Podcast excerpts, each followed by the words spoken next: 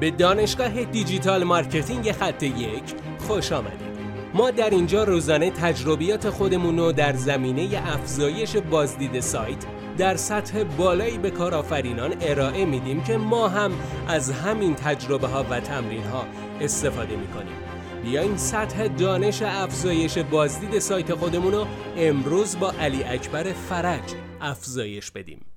سلام دوست من امیدوارم که حالت عالی باشه. در رابطه با هدفگیری مجدد در تبلیغات می‌خوام صحبت بکنیم. اگر ما رو دنبال نکردید حتما ما رو دنبال بکنید. نظر برای ما بنویسید که این نظرات شما به بهبود مستمر این پادکست ها می‌تونه خیلی خوب کمک بکنه.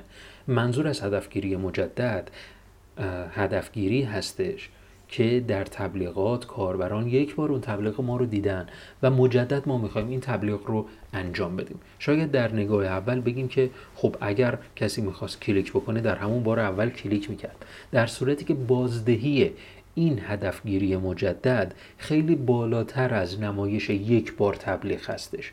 بازدهی هدفگیری مجدد به مراتب خیلی بالاتر هستش. ما در این این آژانس های تبلیغاتی یک پلنی رو دارن به نام هدفگیری مجدد.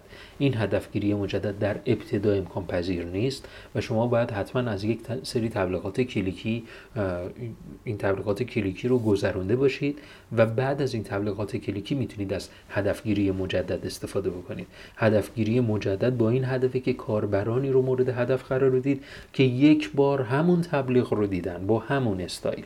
فقط کافی که یک مقدار اون تغییرات مربوط به ظاهریش رو انجام بدیم. پس هدفگیری مجدد به این شیوه کار می‌کنه که یک بار افراد اون تبلیغ رو دیدن. حالا سوال اینه که هدفگیری مجدد فقط برای آژانس های تبلیغاتی هستش که درون سایت های مختلف تبلیغ می‌کنن؟ خیر. ما هدفگیری مجدد رو می‌تونیم برای شبکه های اجتماعی خودمون هم پیاده سازی بکنیم.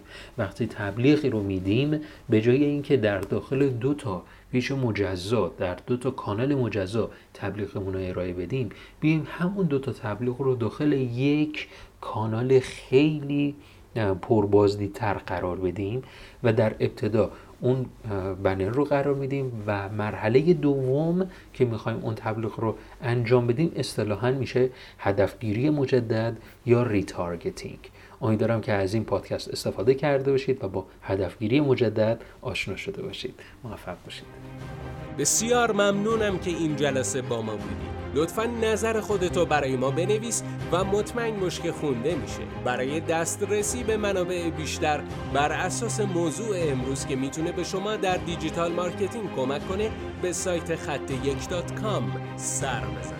راستی برای اینکه جلسه فردا را از دست ندی حتما ما را دنبال کن.